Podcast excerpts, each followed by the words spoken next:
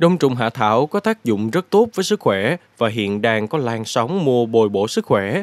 Tuy nhiên, sử dụng vào thời điểm nào để có tác dụng tốt nhất cũng như đối tượng nào không nên dùng loại thực phẩm này thì không phải ai cũng biết. Xin chào, hãy cùng podcast Khỏe đẹp tìm hiểu rõ hơn về chủ đề này nha.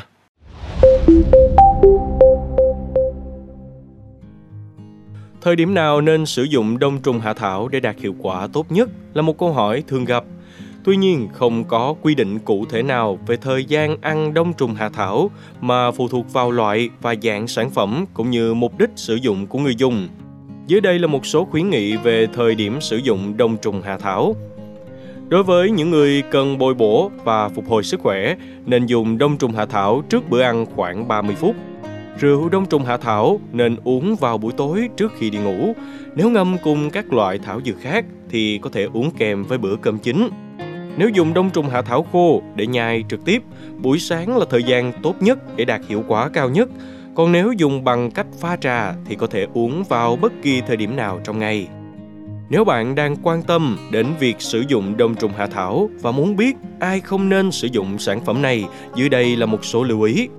Với người trưởng thành, các dạng thực phẩm chức năng đông trùng hạ thảo thường có liều lượng rõ ràng trên bao bì sản phẩm nên bạn có thể dễ dàng kiểm soát được lượng sử dụng.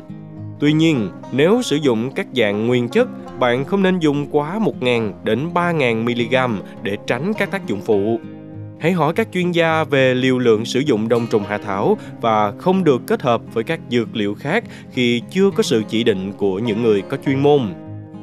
Với trẻ nhỏ, đông trùng hạ thảo chỉ dùng được cho trẻ từ 12 tuổi trở lên. Trẻ dưới 5 tuổi tuyệt đối không được sử dụng vì cơ thể chưa đủ khả năng để hấp thụ lượng lớn axit amin và các thành phần mang dược tính cao trong đông trùng hạ thảo. Đông trùng hạ thảo là một loại thảo dược có nhiều công dụng tốt cho sức khỏe con người. Tuy nhiên để đạt được hiệu quả tốt nhất và tránh các tác dụng phụ không mong muốn, cần phải đảm bảo sử dụng đúng liều lượng và cách dùng phù hợp, đồng thời tìm hiểu kỹ về tác dụng và cách sử dụng trước khi sử dụng. Ngoài ra, những người dùng cần lưu ý rằng đông trùng hạ thảo không phải là một loại thảo dược phù hợp cho mọi người, nhất là trẻ em và phụ nữ mang thai hoặc cho con bú. Nếu có bất kỳ thắc mắc nào về việc sử dụng đông trùng hạ thảo, người dùng nên tham khảo ý kiến của các chuyên gia y tế để đảm bảo an toàn và hiệu quả trong quá trình sử dụng. Cảm ơn quý thính giả đã lắng nghe số podcast này. Đừng quên theo dõi để tiếp tục đồng hành cùng podcast Báo Tuổi Trẻ trong những số phát sóng lần sau. Xin chào, tạm biệt và hẹn gặp lại.